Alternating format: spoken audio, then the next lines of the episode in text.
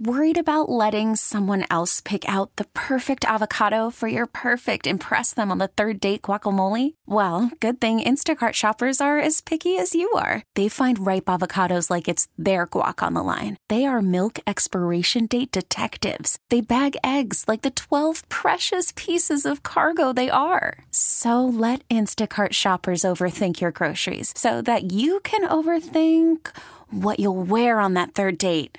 Download the Instacart app to get free delivery on your first three orders while supplies last. Minimum $10 per order, additional term supply. Welcome to the Cosmo Happy Hour. It's everything you would talk about with your best friends, from sex to celebrity to entertainment. From the editors of Cosmopolitan.com, this is the Cosmo Happy Hour with Elisa Benson. Welcome back to Cosmopolitan.com's Happy Hour podcast. I am your host, Elisa Benson, and I'm joined in the Cosmopolitan.com Unicorner today by our senior writer, Prachi Gupta, who recently returned from a reporting trip in Jordan and Qatar. Hi, Prachi. Hey, thanks for having me. Thank you so much for coming on. You had a really incredible trip and put together this giant feature package that's now live on cosmopolitan.com um, where you not only talk to refugees who are sort of figuring out how to survive, but you took a selfie with Michelle Obama. yes. it was a really it was a really big few um, it was a really like whirlwind few days for you. So I invited Prachi onto the podcast to just share a little bit more about this experience that she had and these incredible stories that she put together. So, um, Prachi, tell us first of all, um, this the trip happened about a month ago. Is that right? Yes. Okay. So, what was the impetus for you traveling halfway around the world with Michelle Obama? uh, you know, I still wonder that. Like, how did this happen? Right. it seems so surreal. But um, no. So the White House has a great initiative called Let Girls Learn, and its focus is bringing attention to the fact that there's a global education crisis, and there are 62 million girls in the world who don't have an education, and um, at the secondary level, there's a, a significant gap, um, like a gender gap, that where women or young girls are really facing a lot of like cultural barriers and social barriers and legal and economic barriers to accessing education. And so uh, cosmopolitan.com sent me and uh, to and Nicholas Weissman, who's our great documentary uh, filmmaker and photographer on the trip um, to cover basically Michelle Obama's keynote speech. She gave one at in Doha, Qatar, at the WISE summit there on education. And this was, and this was her first solo trip to the Middle East. Yes, in, yes, a public figure. Correct. Okay. Yeah. So this was a really big you know deal for her it was a really big deal for us and you know it was an, a real honor to be able to go and part of the trip was also to bring focus and attention to how uh, education is affected by conflict so in the first part of the trip we went to uh, Doha, Qatar, and covered Michelle Obama's remarks, and we interviewed her. And then for the second part of the trip, we went to Amman in Jordan and met with a couple of families who've been affected by conflict. And we have a clip of, and we're going to talk about all of those pieces that you put together. We have a clip of Michelle Obama talking about the importance of education for girls. This is a clip from when you were sitting down face to face with her, interviewing her. So I'm going to go ahead and play this. 62 million girls today aren't in school. And when I think about those girls, I think those are our girls, you know, every last one of them. And they all have just as much promise and potential as my daughters as I had when I was that age. Uh, it, it is an outrage. So that's Michelle Obama saying that the education crisis is an outrage. Um, I think you know, you can even sort of tell, hopefully, from listening to that, how personal this mission is for her, obviously, as a woman with two young daughters. Did you get a sense of, you know, did you have a chance to sort of really talk to her about why this mission is so personally important to her and why she feels like now is the time to sort of, sort of shine a spotlight on this issue right now? Um, yeah, I think I think that right now we're seeing um, you know, one, she didn't go into a lot of detail about about the personal aspect, um, but we do know that you know she has two, as you mentioned, two young daughters. One of whom is getting ready to go to college, and if you look at the opportunities that her daughters have had that she's had, um, you know, she talked about how just based on circumstances, based on some where some of these young girls live, they're not going to ever get those opportunities or similar ones um, to achieve their potential because just because of where they were born. Um, and that is, you know, as she was saying, that is an outrage, that is a tragedy. And I think that, um, you know, recent reports by, I think the 2015 report by UNESCO that came out recently is ta- showed that we've made significant progress in closing the gap uh, between you know out of school children between I think 2000 and 2012 we've seen a significant improvement but especially at the adolescent level mm-hmm. there's still like a significant, significant uh, gap for all children, boys and girls. Uh, but we also know that girls face higher barriers or more obstacles generally that keep them out of school that don't really affect boys. Yeah, and can you? I know you mentioned that in your piece, and um, can you talk a little bit about why that is the case? Because that might be surprising to some people to know that women or girls really are particularly affected by this. Yeah, I mean, it's such a broad ranging issue. There are so many reasons for this, but you'll see in particularly in developing uh, countries and poorer communities, um, there are there could be legal implicate like legal reasons why like the laws are unequal and treat girls differently from boys. Um, you'll find that in areas of conflict, it can be harder for girls to go. They're they're more exposed to sexual violence, or even in the classroom, where if they have male, you know, male teachers in a lot of these communities, um, that could put them these girls at threat. So there are significant and, and then also cultural norms. So like if you if you're in a family that has limited means and also your cultural values are such that you know men are the ones predominantly who go in and work uh, a family has to make a really tough decision about you know who can they afford to send to school. And it oftentimes sending the boy to school is the safer and more logical decision. And so what will happen is a girl might end up getting married. Um, you know young girls are six times more likely to get married a, into a child marriage if they don't go to education. So, and then what we see is that if that happens, their chances of going to school are pretty much over. They're not going to go back. You know, mm-hmm. they're going to be now, you know, raising children. And we see that this effect has such an amplification effect as well. So, so what we see um, when societies prioritize education, we see more prosperous societies. We see more empowered women. Um, we see the effects of this all across. Like I was talking to uh, Rebecca Winthrop from the Brookings Institution, and she said that you know she's done research that actually helped inform the Let Girls Learn initiative, and she said that this is the most important economic issue in the world. This is the easiest investment that countries can make to create better societies and become more, you know, economically powerful and to achieve gender parity. So I I think and think in the US, you know, we understand that education is important and a lot of people sort of believe that. And i think sometimes it's easy to sort of forget that especially in times of war that other people aren't having access to especially women aren't having access to education. And so i think as there's been a lot of focus on what's happening in syria and war in general in 2015, it feels like it's a more important time than ever to sort of be connecting that to sort of this failure to educate, especially young women. Um, but another thing on sort of a less war-y note that you mentioned in your piece is, you know, and this just ties into sort of attitudes worldwide about women, that even something like the fact that girls have their periods every month can be a barrier to education for them because maybe they aren't going to school because they have their periods, because they don't have, you know, because they live in a society where um, there's shame around menstruation. I thought that was an interesting point in your article. Yeah, absolutely. I mean, we see that um, not only is there shame, but sometimes there just aren't sanitation, like sanitary facilities. They don't have economic resources uh, to even have the sort of products that you need to for feminine hygiene or the resources at school. Um, so yeah, there are you know, there are a lot of aspects to this there that are social, that are political, that are legal and economic that prevent girls from going to school. And so that's why Michelle Obama traveled around the world to give this speech. That's why you went to accompany her to sort of bring some of these issues to light. Um, and on a lighter note, you took a selfie with Michelle Obama.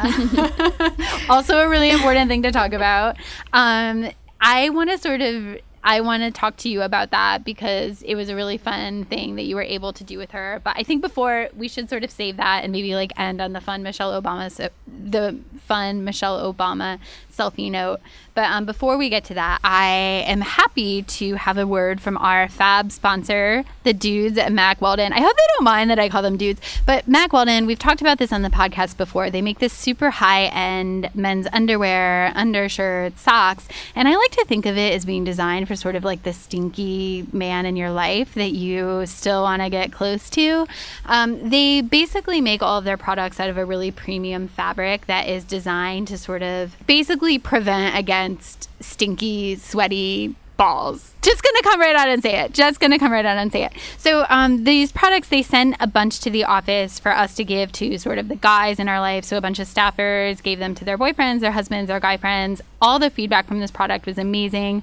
Um, really, this product is designed to be for the guy who is wearing this all day long at work and going straight to the gym afterwards, and then coming home and wanting to cuddle with you on the couch. So we're talking about it now because it's a really perfect holiday gift to give. Um, no one knows what every man needs better than Cosmo editors, can I just say? So, macweldon.com, please check it out. You can use promo code Cosmo to get 20% off your order.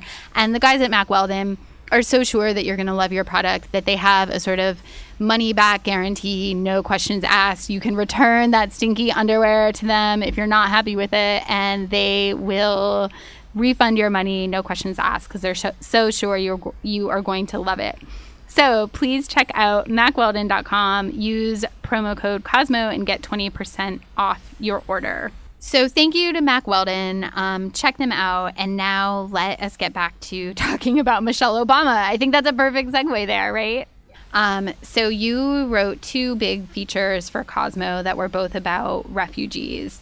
Um, and I think we should talk about maybe. Well, I don't know. Is there one you want to talk about first? Um, I think we'll we can talk about maybe the Syrian family Yeah. first because I think that the you know it's important for people to know, and this ties into what we were just talking about that we are currently seeing the largest humanitarian crisis in the world since World War II, um, in large part to due to the Syrian war that has expelled for, over four million people uh, from the country and you know killed two hundred thousand people and 12 you know has displaced 12 million which was half the country's pre-war population from their homes so So you talked to one. You talked to a 32 year old woman named Salma who fled Syria and is now living as an undocumented refugee in Jordan with her family. Um, so you talked to her about sort of that struggle and that experience. And what was your, you know, the piece is really heartbreaking. Um, it's live now on cosmopolitan.com and sort of talking about you know, I think just sort of the what their life was like in Syria, the logistics of leaving, and then sort of what their life is like now, and sort of how do you, you know, on the note of education, how do you continue to live your life when you're in this place that isn't your home and in this place where you don't necessarily have all the legal paperwork that you need. Um, what was your impression talking to her about her experience? well i mean i, I think that you know she seemed she was i was i was honestly amazed by how um de- you know deliberate and steady her speech was like i mean I, I cannot imagine what it's like to go something so horrific but she seemed very e- eager to talk about what had happened to her um, and it was interesting because every time we talked, you know, we had I had a few conversations with the family. Um, it wasn't just one interview, and they, you know, they all really wanted to talk about this experience and help people understand what it what this is like. You know, they were these are not easy things to talk about, you know, mm-hmm. and they're still living with the trauma. So mm-hmm. I really appreciated their openness and honestly felt, you know, very privileged and lucky to be able to, you know, be be trusted with that and you know, it, it definitely made me reflect on the sort of advantages that we have here. In advance of the trip, we knew we sort of knew what we wanted to focus on, and I contacted uh, Save the Children International, which is a really great NGO that helps provide educational services and development programs for kids eh, refugee uh, children and children affected by conflict and kids in depressed communities uh, who really need assistance. And one of the great things about this center was that they don't you know they don't really care about your documentation status. So it's one of the few it was one of the few lifelines that salma and her family uh, had. And you know it was it was still still they needed so much you know there's still so much they don't have but it was at least one thing in their life right now that is helping them. Um, so through save the children um, we organized a visit at the center and they contacted the family and brought us together there, and that's where we interviewed her. Welcome to Play It, a new podcast network featuring radio and TV personalities talking business, sports, tech, entertainment, and more. Play it at play.it. Um, and this is in Arabic, but I just want to play a short clip of her talking to you about her experience because I think, to your point, you it's a heartbreaking story, but I think even just listening to it, you have a sense that she wants to be telling the story and she wants to sort of raise awareness about her experience. So I'm just going to play a second of this. المنطقة اللي كنا فيها بحمص تحاصرت كتير ست أيام هو القصف شغال بعد ست أيام هدي شوي جينا يعني طلعنا بدنا نشوف لقمة خبزة ناكلها شغلة ست أيام ما في يعني حتى أكل عندنا كان ايوه طلعنا يعني البيوت واقعه هيك كثير منظر يعني بتخليك تبكي Um, so basically, that was her talking about a period of six days when they were at home in Syria and their basically their surroundings sort of being bombed left and right and how devastating it was. And basically, that was the moment of sort of, we have to leave, we have to get out of here, this isn't safe. Right. So, Prachi, as you were talking to Salma and her family about, you know, this devastating experience and all the horrific things they'd lived through and why they were built, you know, why they are sort of working now to rebuild their lives in what can seem like a very hopeless situation, how does that connect back to this larger message of education and why, you know, with everything that they've gone through, why is education still such a priority?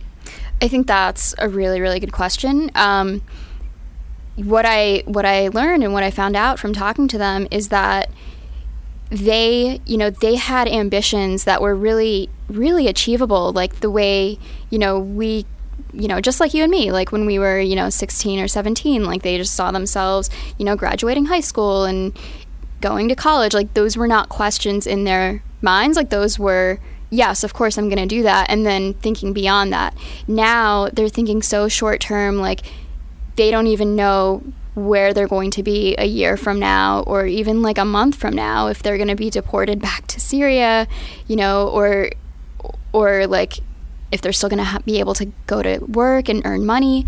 So education becomes this lifeline out of you know the new po- the poverty that they've found and uh, one of the things that I, I learned from talking to both talking to the girls and then talking to um, Aoife McDonald from the UNHCR is that education is so vital to rebuilding Syria. And this generation, this is the generation that's going to have to do it.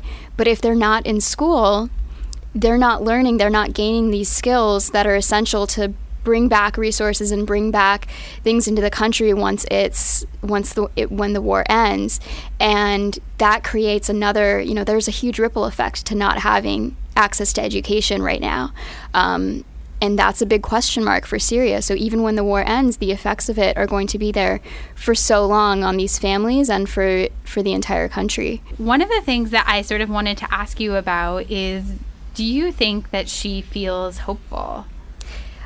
You know, that's a good question, and it was something that I was wondering when I was interviewing her as well. I think that she does. I think that it's a situation where there's it's very hard to have hope, but it's also the one thing that she sort of needs to keep going. And I noticed from talking to her two of her children that she really provides hope for the rest of the family. Um, Salma, you know, she's an incredible woman who is this, who's gone through so much, but she's also seen and knows what life was like before the war. And there is a part of her who believes that that can happen again. You know, she's, her children told me that you know they draw strength from her and sometimes they feel like what is the point of even you know one of her daughters studies math by watching youtube videos because she can't go to school and mm-hmm. she is spending all of her time working um, and she doesn't have the proper documentation or id to get into a school so that's how she learns and she feels that it's really hopeless to continue in education but her mother says you know, one day, like, God is great, like, you will be able to find a way, like, just stick with it. Like, you know, she's seen more and has really become that rock for her family.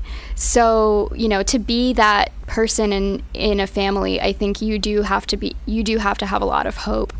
I think that's really well said because you think about the end of war sort of being the end, but really, I think what you just sort of articulated is how the effects of what they're living through now you know, unless this education piece is prioritized, you know, the effects of war last for decades longer than when it's actually happening. Yeah. Um, I also want to talk about Layla, who you interviewed, who's a 25 year old graffiti artist who um, is a Palestinian refugee who was born in a refugee camp um, and has a really amazing story about education and about um, sort of becoming an artist and sort of using what she is doing and using her talent and using her background to try to sort of chip away at the expectations that people have for women in her society. Can you talk about meeting her and about what she's doing and why that's so important? Totally. Uh, yeah, Layla Layla Jawi is her full name, and she's just such a badass. Uh, am I allowed to say badass? um, yeah, this this woman is so incredible and inspiring. Um, so Layla lives in a, a, Palestinian refugee camp that was founded in, I believe, 1951. Um, and she's a third generation refugee. So she, her parents were both born in refugee camps. That's where she was born, and she, you know, she is from an impoverished community, and girls in in Jordan and you know she her art is about empowering girls and some of the cultural norms that exist there um, you know while actually in Jordan they have really great gender parity in their schools but you see a really big drop off when it comes to entering the labor force. There are discriminatory laws. For example um, women cannot so if a woman marries a Jordanian citizen who's a woman if she marries a non-citizen that child, their child, will not have citizenship rights. So and in Jordan, not being a citizen means you don't get access to basic services. So you don't get public health care, you don't get, you know, affordable education, you have a temporary residency status, you have to like apply to live there every year. Um, you know, work per- work permits are harder to get and it's so it's just harder to live, like to do basic things. And, and so how is Layla using her art to draw attention to that? So she paints you know, she paints really like strong you know, I hate the phrase like strong women because it's so overused, and why is that an adjective in front of a woman? Um, mm-hmm. But she paints really like big large murals of women doing like just like taking up space and like rocking out and being empowered and being powerful. And you don't see a lot of that imagery on the streets especially in her community. Um, so it's really sort of revolutionary new like what she's doing. And she's tapped into this greater activist community of other women uh, through an organization called women on walls that's doing the same thing. And um, you know her work is really important just just to see that there's a woman doing this mm-hmm. is such a big thing. Um, and then to see a woman who's creating these symbols and seeing people appreciate this art and now talking about oh like what does this mean? And what is this woman doing? And what is she saying? It starts a conversation that wasn't hap- necessarily happening before. Sure. And i think that's sort of I think there are two levels to what she's doing that's so important. As you said, you know, there aren't a lot of female graffiti artist and she has built a following she has 7000 facebook followers so she you know she's connected with this um, bigger organization that's sort of connecting women that are doing this. So on one hand, she is this woman in a male dominated field. And on another hand, she's physically changing her environment. She's creating these murals of strong women, as you said, strong women in quotes, um, creating these sort of female um, female forward murals in public spaces that are literally changing the environment and changing what people see and prompting conversations. Um, so we have a I'm just going to play a little clip of Layla talking about what she does, and this is from the video that Prachi um, put together when she was interviewing her. street art is dominated by men in general. But uh, what's wrong with being a woman and doing that? So I love that. What's wrong with being a woman and doing that? Um, so you, you know, I think we had sort of had a conversation when I was talking about this with you before about whether she would consider herself a feminist and probably not. But there's certainly like I think we can sort of look at that and see this real like feminist messaging happening. Totally. Yeah. You know, I did ask her that point blank, like, do you consider yourself a feminist? And she said no. You know, that was a very like politicized term to her. But I think labeling aside, she believes in gender equality. And that, you know, she said that to me. She said, why should, you know, she, she it was, it was incredible. Like, you know, when I was 25, I was not nearly as with it as she is. Um, and just the confidence that she has, like, you know, she's questioning it, you know, everything about her, her society and what she's been taught. And, you know, one of the things she said to me was that I didn't even want to get married at first because I didn't want to lose my independence. Like, in my culture, I would have had to probably be subservient, and I didn't want to marry somebody who wouldn't encourage my art and wouldn't be my equal or wouldn't see me as an equal. And so she just decided that, like, hey, marriage isn't for me then. And her family, you know, to her family's credit, they really supported that. Right. Um, you know, but she is engaged actually, and because she found somebody, you know, she wasn't willing to sacrifice her uh, her beliefs, and she found somebody who did see her for that equal. She told me, um, yeah. So I think that you know, labels don't matter so much as the core like message, and she you know really is committed to a message of equality and is hoping trying to help both men and women realize uh, realize that. And how does what she's doing tie back to this larger conversation that we're having on this podcast and in the world about education?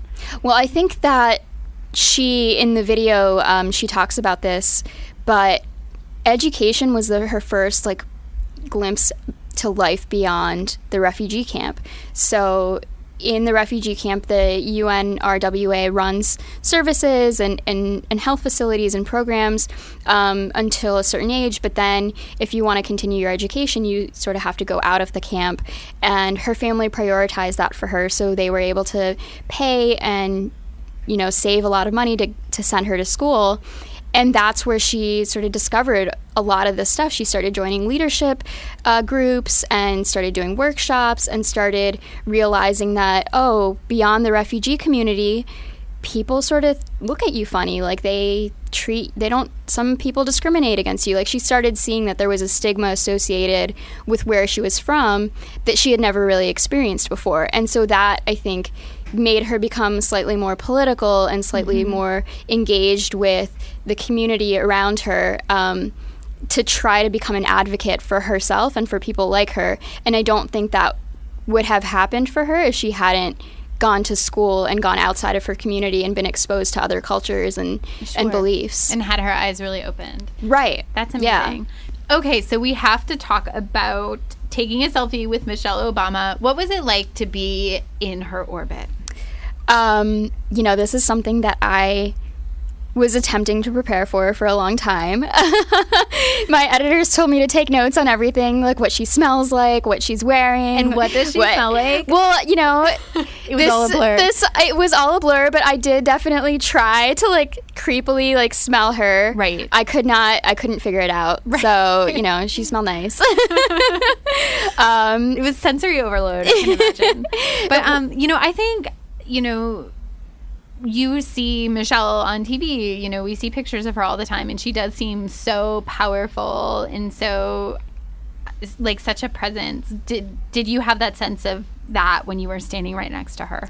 Yeah, I mean, she is like she comes across exactly the way you would think she she would. Mm-hmm. Like um which was a really pleasant and nice surprise. I think that is rare, especially when you're a person of such, you know, importance and prominence. Right. Um there's usually an air about you or, you know, something that but she was just totally disarming and totally like chill Right. and it was you know it was really it actually i was over prepared to like interview her and talk to her that it never occurred to me that she might just be so casual and then i was sort of like dumbfounded and i didn't know what to like i didn't know how to make small talk or Right. anything because i was just so in the like okay she's just gonna want to do this and get out but Right, you had your know, question- your i had my questions questions and that was it i was Yeah. like i'm not gonna you know take up too much of her time but she was so relaxed and was like you know joking around with everyone and talking and and uh you know that was really amazing Right. i was just, i was just so caught off guard by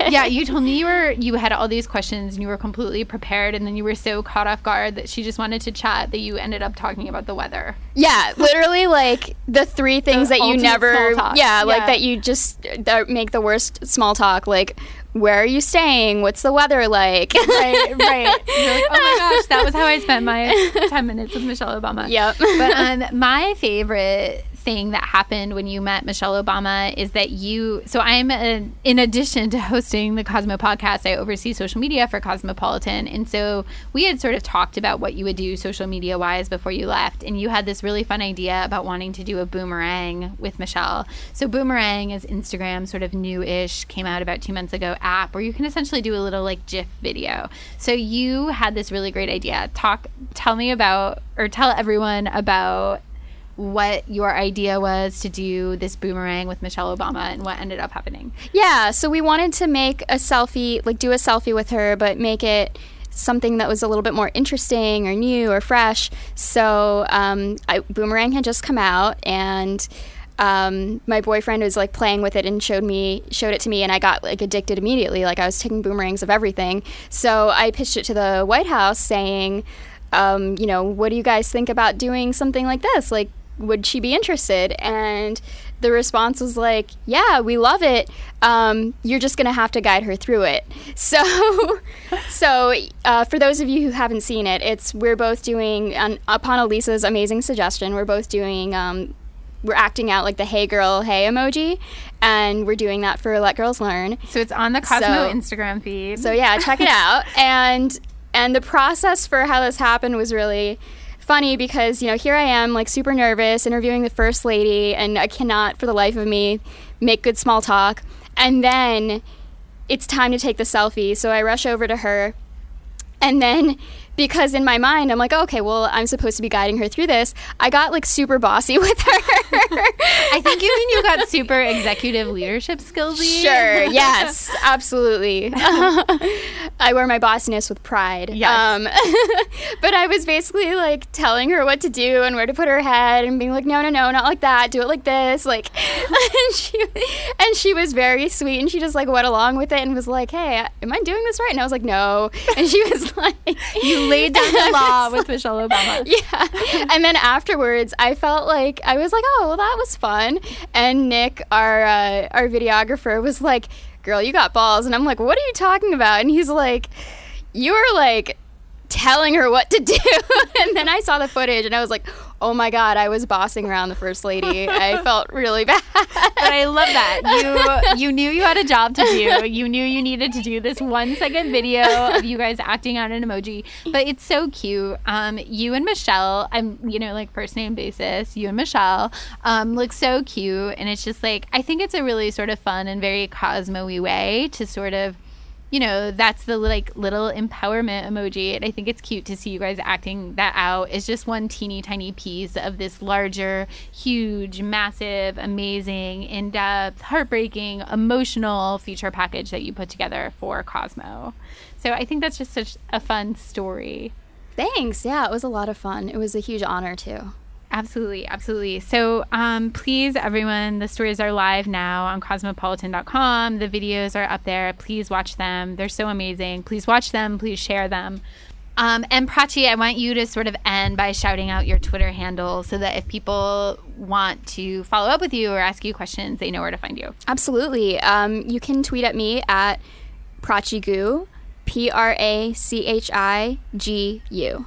Please check out Prachi's pieces on cosmopolitan.com. Please tweet at her. Um, and thank you, Prachi, so much for joining me and telling me about your incredible trip and for um, sharing it all with Cosmo readers.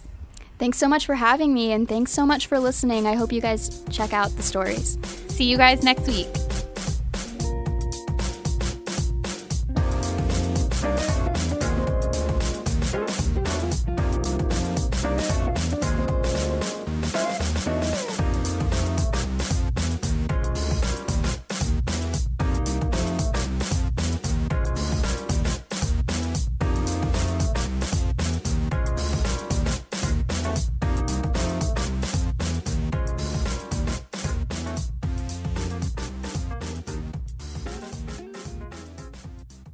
This episode is brought to you by Progressive Insurance. Whether you love true crime or comedy, celebrity interviews or news, you call the shots on what's in your podcast queue. And guess what?